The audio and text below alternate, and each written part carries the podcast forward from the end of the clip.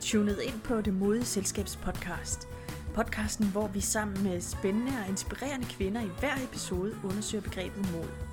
Så læn dig tilbage, sving benene op, find dig en lækker drink, tag hvad universet byder dig og lad resten flyve.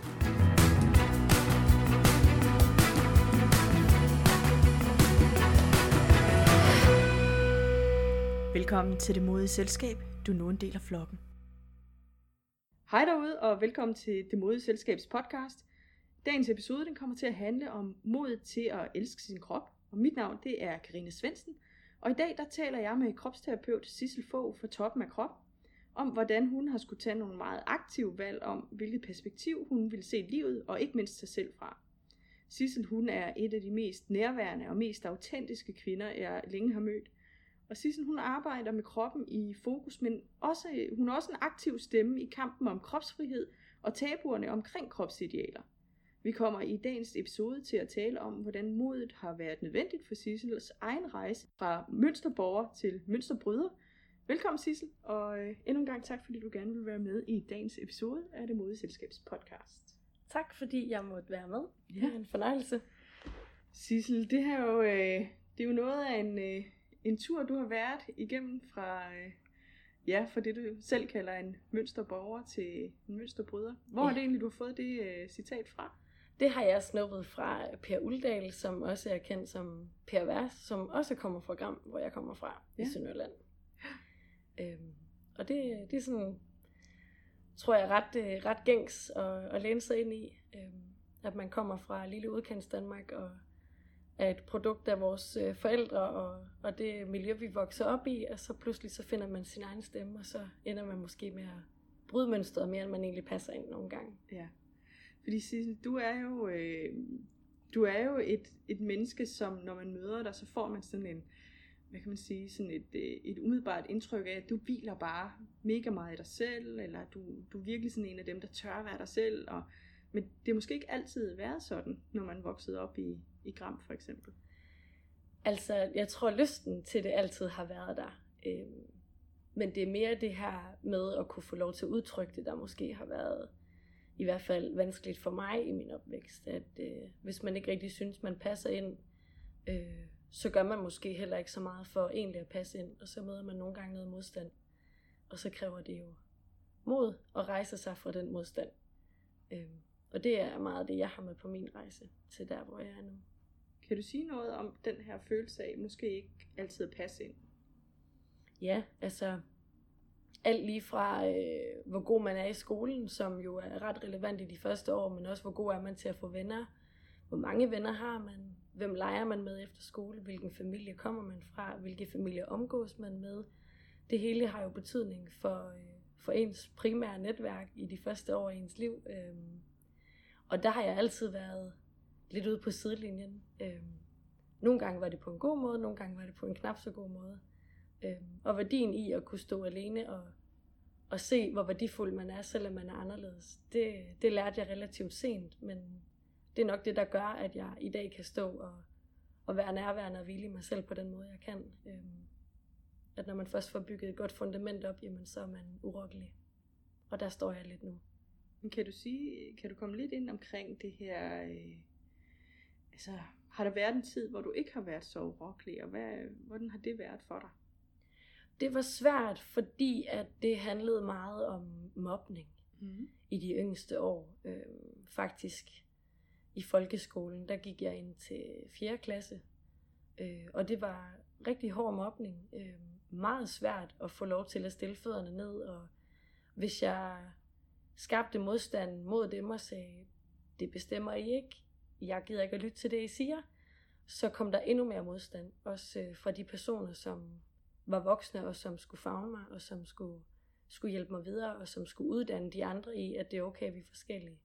Så der var jeg min egen stemme til at sige, det er okay, vi er forskellige. Det, det har jeg lært. Hvorfor er jeg den eneste, der har lært det?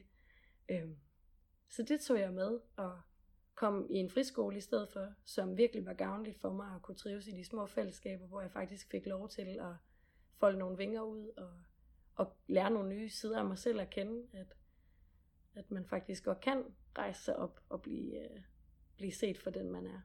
på nogle helt andre måder også. Og så øh, på efterskole, også med modgang, gymnasie også med modgang. Altså den der uddannelsesrejse i et system, som er skabt til, at du skal kunne præstere noget i et samfund i form af et arbejde eller, eller en viden, du tager med dig fra din uddannelse øh, med ud på arbejdsmarkedet efterfølgende. Men har det været, Sissel, har det for dig været et spørgsmål om, at, har du følt dig forkert, eller øh, øh, har du følt dig rigtigt, men andre har tænkt, at du var forkert? Hvordan, hvordan har du set det?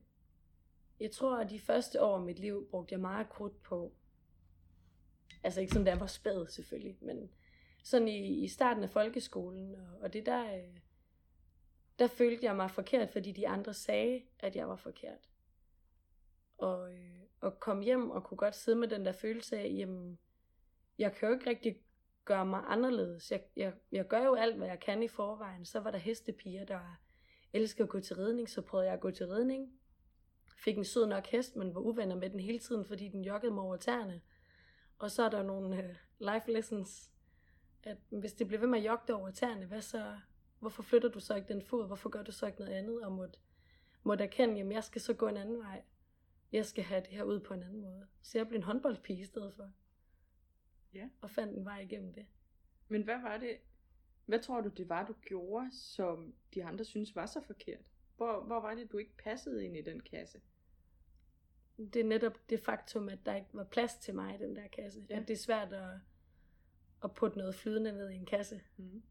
Det er svært at, at hælde en flaske vand ned i en, i en flyttekasse, og så tage det med, uden at det spiller ud over det hele. Og, øh, og jeg tror meget, at det, var, altså det billede passer skide godt på, at de andre synes, at jeg var bøvlet, eller hvorfor fanden kan du ikke bare gøre som alle os andre? Hvorfor kan du ikke bare opføre dig ordentligt? Det har jeg hørt meget i mit liv. Opføre dig ordentligt, men der var aldrig nogen, der fortalte, hvad ordentligt egentlig var. Hvilke kriterier, der skulle opfyldes. Så selvom jeg sidder i mit perspektiv og tænker, jeg gjorde, hvad jeg kunne, Mm. for at være ligesom alle andre, Mm. så bliver jeg bare hele tiden fortalt, at jamen, jeg er ikke ligesom alle de andre. Så hvorfor skal jeg blive ved med at prøve, hvis det alligevel ikke går? Ja. Ja. Det er jo, jeg tror, der er mange, der, der måske nogle gange kæmper med de her kasser. Øh, Fuck kasserne. ja. Jamen, det kan vi, det kan vi jo godt blive enige om, du og jeg, at vi Ja. skal fuck kasserne. Ja. Men, men, men faktum er jo, at, at kasser er bare en enorm stor del af vores samfund, og den måde, som vi ser os selv på, eller som vi lærer, at vi skal se os selv på, Mm. øh, vores plads på en eller anden måde ind i samfundet, ind i systemerne, ind i relationerne til andre mennesker. Øh, kan det på et eller andet tidspunkt, kan det så blive, kan det blive for meget at prøve at passe ind i kasserne? Ja, Hvad kan det, øh, hvad kan det gøre ved en? altså nu ved jeg ikke, hvor meget man må bande i den her podcast. Øh, jeg er meget bramfri, og øh, jeg synes, og har selv erfaret, at det her med, at man konstant igennem sit liv skal forsøge at falde ind i en eller anden række af noget, som andre har bestemt, øh, det skaber så stor en tvivl og så stor en smerte inde i, i ens eget sind. Altså, hvad gør vi så, når vi møder den der, øh, hov, det, det kan jeg ikke lige få til at passe på mig, det kan jeg ikke lige se, hvor jeg er i, eller hvad i alverden gør jeg nu? Nu synes jeg, at det bliver svært og bøvlet. Hvordan skaber vi en robusthed ind i noget, som andre har bestemt for os? Mm. Øhm, og den smerte kan være sindssygt svær at stå med, når man har kroppen fuld af hormoner, fordi man er i gang med at udvikle sine frontallapper og er teenager og ved at blive voksen, eller når man er blevet voksen og ikke passer ind på det, som alle de andre voksne gør. At du Mm. ikke kan finde et arbejde, at du ikke har en kæreste, eller at du ikke lige har fået børn endnu, og du er ved at være 30. Der er så mange ting strukturelt i vores samfund, som vi trækker ned over hovedet på hinanden. Og når vi så står og møder det med et bryst, der kan være stolt eller svækket af hvad end baggrund vi kommer fra, så er det bare så pissehammerende svært at skal manifestere den energi, der så siger, "Mm, jeg gør det på min måde. Mm. Fordi den kasse, du vil have mig ned i, det får bare alt til at stride på mig. Jeg kan ikke kende mig selv i det, jeg kan ikke være hjemme i det, og jeg kan ikke trække vejret i det. Så hvis jeg skal være, som du vil have, så dør jeg. Mm. Og jeg er ikke villig til at dø i den her proces. Det er jo, det er jo alfa og omega i forhold til, hvordan vi beslutter os for, vi vil være fremad Ja. i vores liv. Og hvornår vi beslutter det. Fordi der er stor forskel på at beslutte det, når du er 12, Mm. og tænker, nu synes jeg, at det her det er mega fedt. Og så kommer der lige et skud hormoner, fordi du udvikler dig. Det kan også være, at du finder ud af, at du ikke har den rigtige krop i forhold til den kønsidentitet, du har. Det kan også være, at du finder ud af, at du ikke har det godt med den, du er. At der Mhm. skal ske nogle ting i dig selv, med dig selv, omkring dig. Det kan være, at du har en forkert kæreste. Det kan være, at du bor det forkerte sted. Der kan være rigtig mange elementer, som går ind og påvirker, hvor vi gerne vil hen. Mm. Fordi jeg tror på, at vi alle sammen har det her indre drive til at mærke, hvad der egentlig er rigtigt for os. Men vi lærer også lynhurtigt at ignorere alle de her ting. Alle de her signaler, vores krop sender os. Som måske er intuition, som måske er nogle højere magter. Whatever you Mm. Så er der et eller andet drive ind i os, som kalder på os, og som sender os ud over stepperne. Men vi har en tendens til at lukke af for det. Fordi det vigtigste er også i de mange tidlige år i vores liv, og specielt i teenageårene, at vi passer ind, at vi har det her netværk at læne os ind i. Mm. Og så fuck om det er rigtigt. Fuck om de støtter os. Mm. Bare de er der. Fordi det værste, det er jo at stå alene. Det kunne jeg godt tænke mig lige at prøve at, at hægte mig lidt fast i det her Mm. med, øh, hvad kan man sige, der blev jo lagt sådan en, en enorm grund for vores, vores person, for vores, øh, vores liv, de mennesker, vi vokser ind i at blive, Mm. øh, når vi er i de her teenageår. Og noget af det, du arbejder rigtig meget med, Sissel, er jo den her, øh, altså, er jo kroppen, og kroppen som det et eller andet sted vessel, eller øh, sådan transportmiddel, vi også Det er har totalt et hylster. Altså det er det Ja. etui, vi er blevet proppet i. Og, og det er jo noget af det, som, Og med vi mener jeg vores identitetsfølelse, ja. vores, vores kærlighed, vores energi, altså personlighed. men når jeg nu sidder og, og, og ser på dig her, Sissel, øh, så jeg ved jo, at du er, du er meget verbal omkring altså, kroppen og fortaler, øh, nærmest øh, kan vi kalde dig øh, kropsaktivist og passionata. Øh, Meget. Det er en titel, jeg En- tager, stolt tager Ja. på mig. Ja. Øh, har du altid været sådan, har du altid følt dig komfortabel i dit eget skin, så at sige, i Nej. din egen krop? Nej, jeg er totalt et, øh, et produkt af at være vokset op med en, en mor, som syntes, hun havde for mange kilo på sidebenene. Vi var også selv nogle husky øh, unge piger, øhm, og blev hele tiden mødt med den der med sådan, det kan godt være, du har deller nu, men bare vent til du bliver noget højere, så strækker det sig ud, så kan man ikke se dem. Mit problem der i lå bare øh, i, at jeg aldrig blev højere. så de der deller, de, de er der sgu, altså de er der endnu. Og jeg har brugt sindssygt mange år af mit liv på at have dem. Fordi andre fortalte mig, at de var forkerte.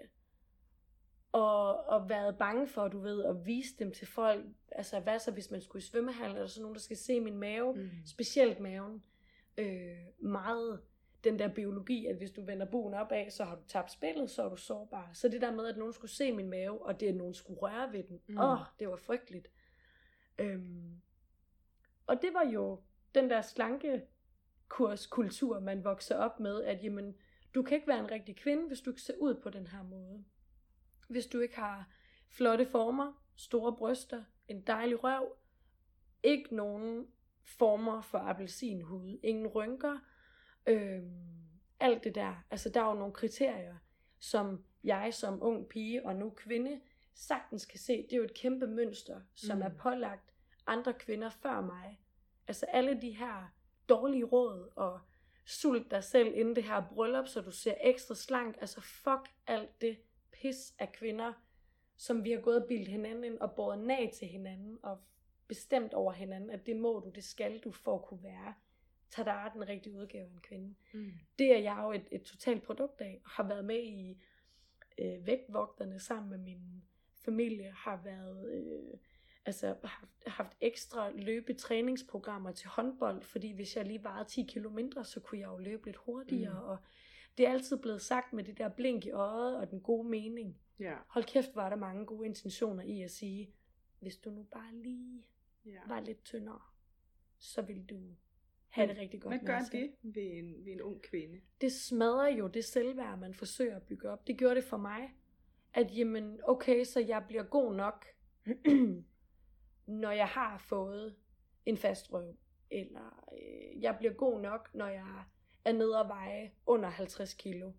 Selvom at jeg synes, det, det er lidt hårdt vejen derhen til, jeg bliver god nok, når jeg har lært at elske at spise kål, i stedet for andet mad. Eller, Mm.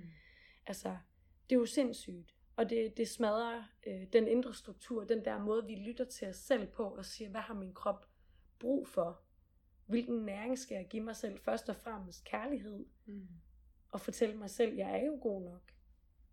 Men også det at have en krop, som føles funktionel, som er behagelig at være i, at der ikke er muskler, der strammer, at der ikke er, er smerter, når du bevæger dig, at der er en, en frihed Mm. i din egen krop. Det er der jo ikke nogen, der snakker om. Og det var der bestemt ikke nogen, der snakkede om, da jeg voksede op. Det var det her med, du skal se ud på en bestemt måde. Der var ikke nogen, der talte om følelsen i kroppen.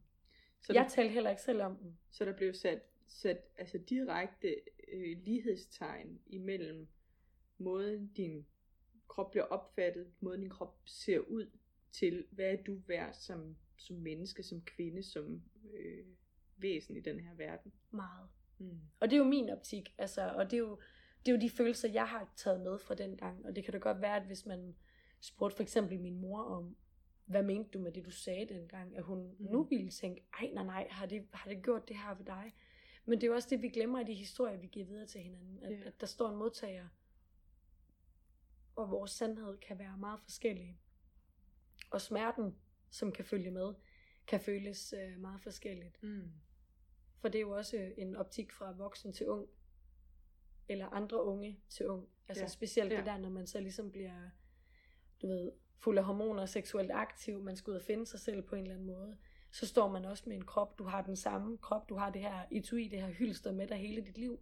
Og det kan have mange udtryk og mange øh, former, Mm. men det bliver ikke talt om i opvæksten. Det gjorde det ikke øh, i min opvækst. Det var, du skal se ud på den her måde. Fordi hvis du er tynd, så er du smuk. Hvis du er tynd, så er du sund. Mm. Øhm, Ja. Ja. Og er der på et eller andet tidspunkt, Sissel, hvor... Øh, fordi når jeg nu... Hvis jeg går ind og kigger på, øh, på din øh, Instagram-profil, hvor du, hvor du er meget aktiv på øh, Schissmeister, yes. der, øh, der, der vil jeg jo finde øh, billeder, hvor du portrætterer din krop, øh, og øh, på sådan en meget følelsesmæssig, øh, hvad kan man sige, udtryksfuld måde også, ikke? Øhm, hvordan, er, hvordan er du gået fra at være hende håndboldpigen, der, hvis du nu lige, Ja. øh, og så til den kvinde, vi nu ser, øh, og være, som er meget aktiv i at, at bruge dig selv som et værktøj i den her debat også. ja. Den rejse har jo ikke kun taget en dag. Øh, men det har nok mere været sådan, du ved, en krig og en madpakke. Ja.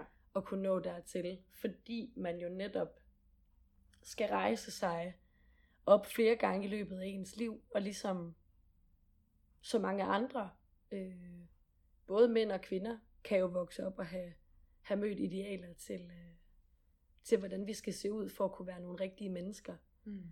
Øhm, at for mit vedkommende, der blev det, der blev min krop sådan noget, jeg havde med, og, og så kunne jeg, så kunne jeg altså være tyk, eller jeg kunne være tynd, eller jeg kunne være whatever. Nu, nu prøvede jeg ligesom bare at finde ud af, hvad mine værdier egentlig var.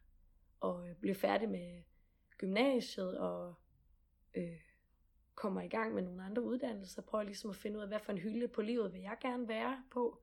Øh, fordi det går jo ikke, at du ikke bidrager til samfundet. Der er også mange andre elementer med, øh, med hjemmefra. Og øh, på et tidspunkt, der, øh, der får jeg simpelthen nok. Mm. Øh, jeg er ude for en episode, øh, som ryster mig i hele min grundvold, Mm. og som vender hele mit liv på hovedet. Og jeg står tilbage med en krop, der bare reagerer fuldstændig sindssygt. Og det står på i, øh, i flere år, hvor jeg hver dag kaster op. Mm. Hver gang jeg putter noget ind i min mund, så ryger det ud.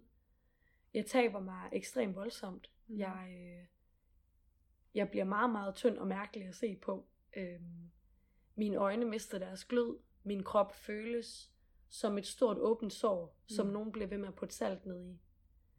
Og øh, jeg bøvler med mareridt.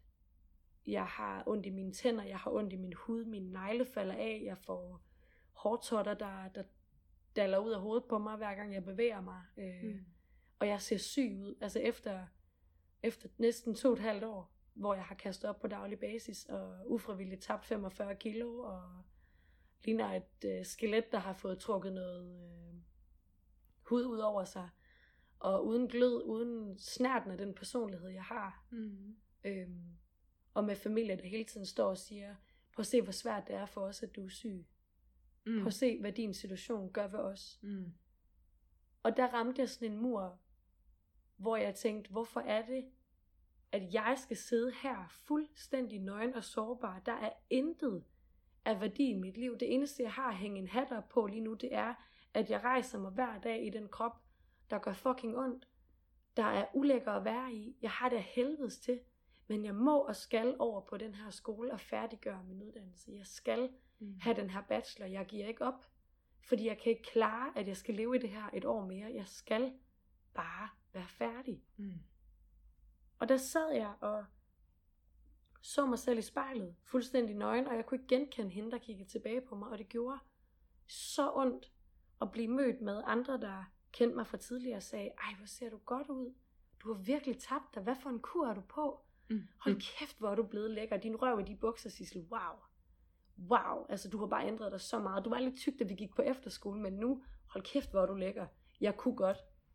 Og blive mødt med det og sidde og tænke, der er ikke nogen af jer klaphatte, der fortjener at få at vide, hvad det er, der foregår inde i mig lige nu.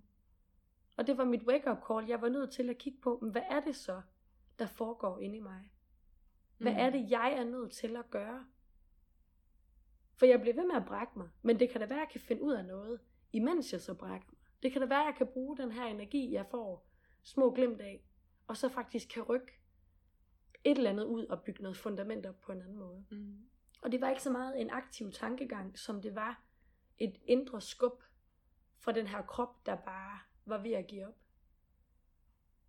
Og jeg, øh, jeg havde en, en tillidsfælde, som jeg lænede mig meget ind i. En, en super stærk kvinde, som jeg ved et tilfælde endte, endte med at bo inde ved siden af, som blev en morfigur for mig, som blev en søster for mig, som blev den tætteste veninde, mm. og som lærte mig at sætte ord på, det her, det gør ondt, og det er okay, at det gør ondt, og det er også okay, at jeg siger, at det er din skyld. At du skal stoppe med det, du gør. Det var sådan en grænsesætning 101. Mm. Og i den proces, og i den her krop, der gjorde så ondt, der lærte jeg at tage mig selv så alvorligt, at der var opgør med familie, hvor jeg fik sagt, du skal lade være med at fortælle mig, at det går ondt på dig, at jeg har det sådan her. Ja. Hold det for dig selv. Jeg kan ikke bruge din smerte til noget, for jeg kan ikke bære mere. Mine ben er ved at brække. Og der gik det op for mig, jeg brækker mig, fordi der ikke er plads til mere.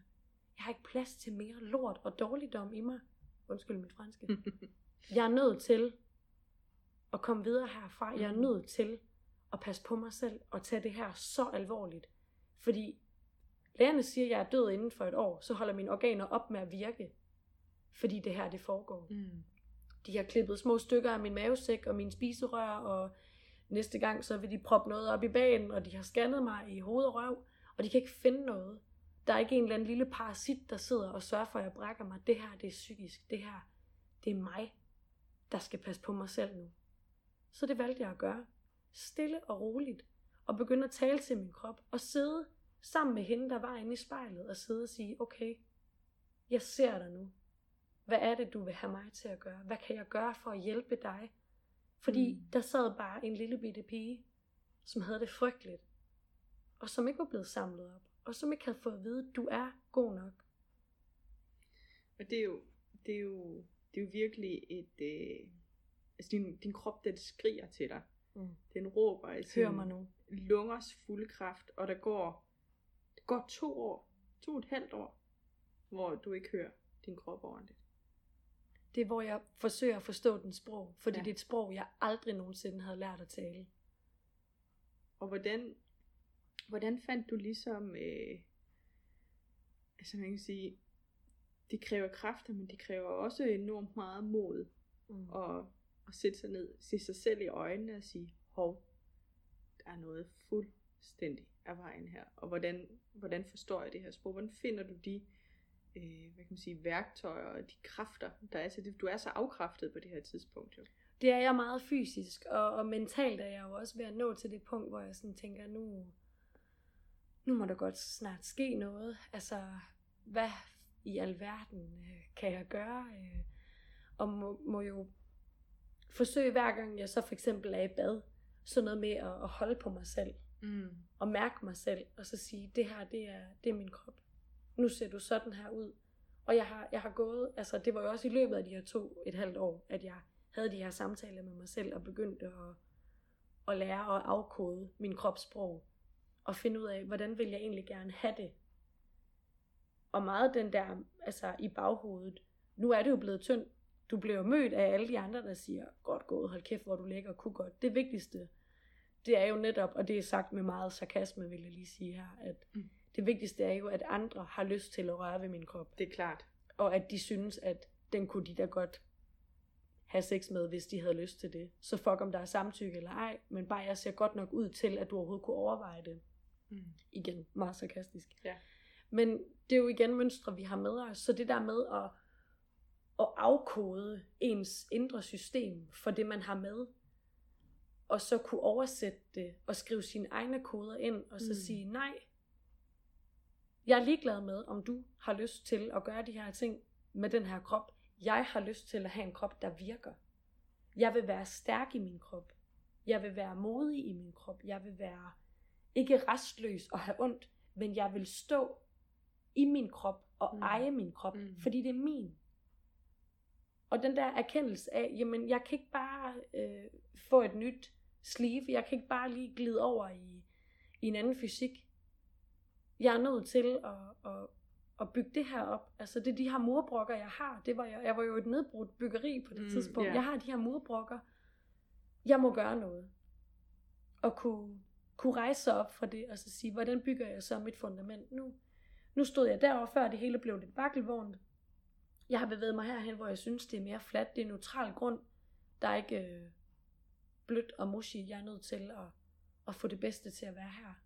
Og så kunne, kunne gøre det stille og roligt. Mm. Og kunne ruske mig selv på plads i det og afkode det. Det var det, var det sværeste at kunne lære. At lytte ind og så tale med mig selv. Og så sige, jeg kan godt, jeg kan godt forstå, at du har været ked af det. Hold kæft, hvor er der meget lort med. Ja. Og det er jo frygteligt, fordi det handler jo også om, at man erkender, at, at det man så kommer fra, at det ens forældre har givet en, eller det, som man er vokset op i, måske ikke har været det bedste for en. Og at man har lært at overhøre det allervigtigste.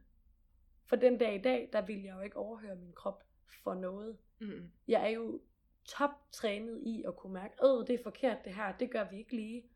Eller, jeg bliver usikker på, hvad du mener nu, jeg mærker lige en stopklods, har du lyst til at sætte nogle ord på?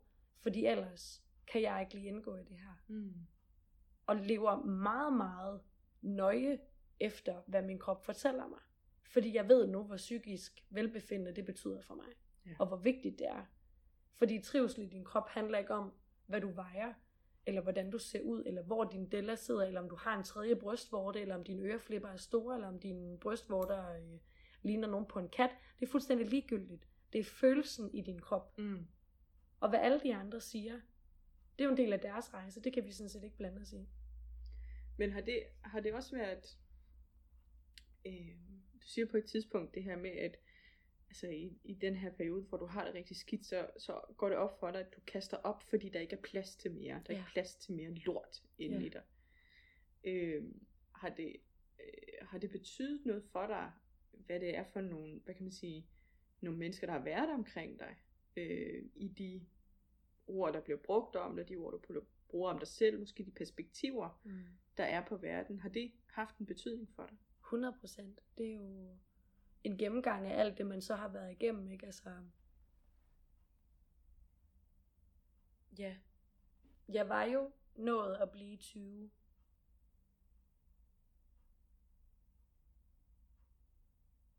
Så det har jo været hele ens ungdom, Mm. hvor at, at, øh, at jeg har skulle sådan, okay, jeg har fået de her ting med, min, min mor bruger de her ord om kroppen, min søster og veninder og alle de her andre kvinder i mit liv, som man øh, måske mest ufrivilligt faktisk er blevet inspireret af, eller har forsøgt sådan ligesom at, at kopiere eller imitere, fordi så står man jo ikke alene. Og skulle, øh, skulle finde det der frem og ture og stole på, jamen det jeg mærker, det er faktisk min sandhed.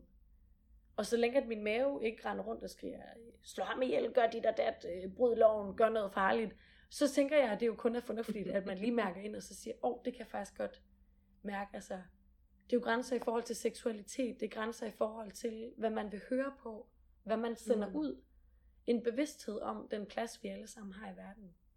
Det, der blev min redning i det her, det var jo, at jeg havde lavet et, et psykisk forarbejde, først blandt andet i samarbejde med den her fantastiske kvinde, der boede inde ved siden af mig, som gav mig mod til at høre min egen stemme. Mm.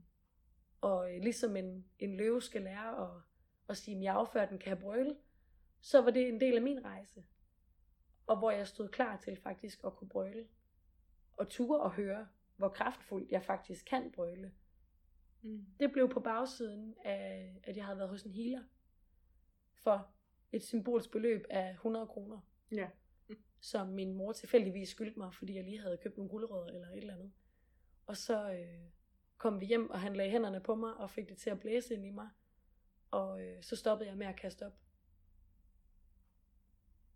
Og jeg, øh, jeg spiste øh, frokost og skulle lynhurtigt videre, og øh, så kom jeg hjem øh, om aftenen og spiste aftensmad. Og mens jeg sad på min seng og, og så fjernsyn, så kunne jeg mærke, der var et eller andet nede i min mave, og det var, det var fandme mærkeligt, og puha, altså, hvad fanden er det for en følelse? Og så pludselig så gik det op for mig, sådan, jeg var nødt til at pause fjernsynet, og var sådan, jeg er jo mæt. Fuck, jeg, jeg er jo mæt, altså, jeg er ikke sulten, jeg har været sulten i to og et halvt år. Jeg havde aldrig nogensinde brugt så mange penge på mad, som, som på det tidspunkt, jeg spiste hele tiden. For hvad nu hvis denne her gang, at der er noget, der bliver liggende, og jeg, jeg kan få min, min hudfarve tilbage, jeg kan få yeah. min, min glød i øjnene tilbage, mit humør. I stedet for, det bare er mareridt scenarier overalt, når jeg lukker øjnene og, og følelsen indeni. Og det blev jo så en, en rejse, altså, og, og med en krop, som stadigvæk er påvirket af det den dag i dag, fordi de der år, de satte jo en massiv skræk i, hvordan det kan gå galt, mm. når man ikke lytter. Ja. Men alt det gode har jo også fulgt med. At jeg kunne ringe og så sige, ved du hvad? Jeg har lige spist frokost og aftensmad, og jeg har ikke kastet op. Nu er der ved at være plads inde i mig. Alt det her lort er blevet siddet fra. Ja. Jeg har lært at sige, jeg gider sgu ikke, at du snakker sådan til mig. Og jeg gider bestemt ikke, at jeg snakker sådan om mig, for jeg er faktisk mere værd. Mm. Jeg er mere værd, end at få at vide, at jeg er tyk, og jeg er delle. Og hvad så? Så det, det handler ikke... også rigtig meget om det sprog, du begyndte at bruge om dig selv? Totalt. Men også at finde værdien i de ord. Fordi ja. jeg synes ikke, at deller har en negativ klang. Jeg synes ikke, at tyk er et negativt lavet ord. Hvis en sovs er tyk, åh, oh, det er jo pisse lækkert. Men hvis han er tyk, ad hvor han der, stop. Mm. Vi er mm. nødt til at omkode alt, hvad vi har lært. Fordi de ord, der så bliver lagt i munden på os, handler jo også om, at der står en industri bag, som tjener penge på, at vi faktisk har det pisse dårligt med os selv. Ja, ja. Altså, og alle de her rejser, vi er på individuelt, dem kan vi jo støtte hinanden i, ved netop at være bevidst om, hvordan vi bruger vores sprog. Det er blandt andet også det, som min aktivisme går ud på, at mm. ja, der er deller og hår nogle steder. Det finder man også ud af, når ens kønshormoner ændrer sig altså mine år mellem 22 og 26, der blev min røv kæmpestor. Og det elsker jeg. Mm. Fordi det er jo tegn på, at min krop virker. Min krop gør det, den skal. Mm. Og min krop er med mig, og jeg er med den hver dag. Mm. Og det er jo den rejse, der er interessant. Det er jo ikke interessant, hvordan vi ser ud. Det er jo interessant, hvordan vi er i mm. livet med hinanden. Mm. Fordi vi er et stort fællesskab. Men de her rejser, de kommer ret ofte med en, altså et hårdt møde, en, en ballast, som man lige måske skal åbne posen og kigge, og så de første par gange, så tænker man, åh, oh, det kan jeg næsten ikke overskue, at jeg skal sortere alt det her gamle, kan vi ikke bare, det putter vi bare en bagved, og så øh, køber vi bare noget nyt. Vi gør bare noget andet. Mm. Ja.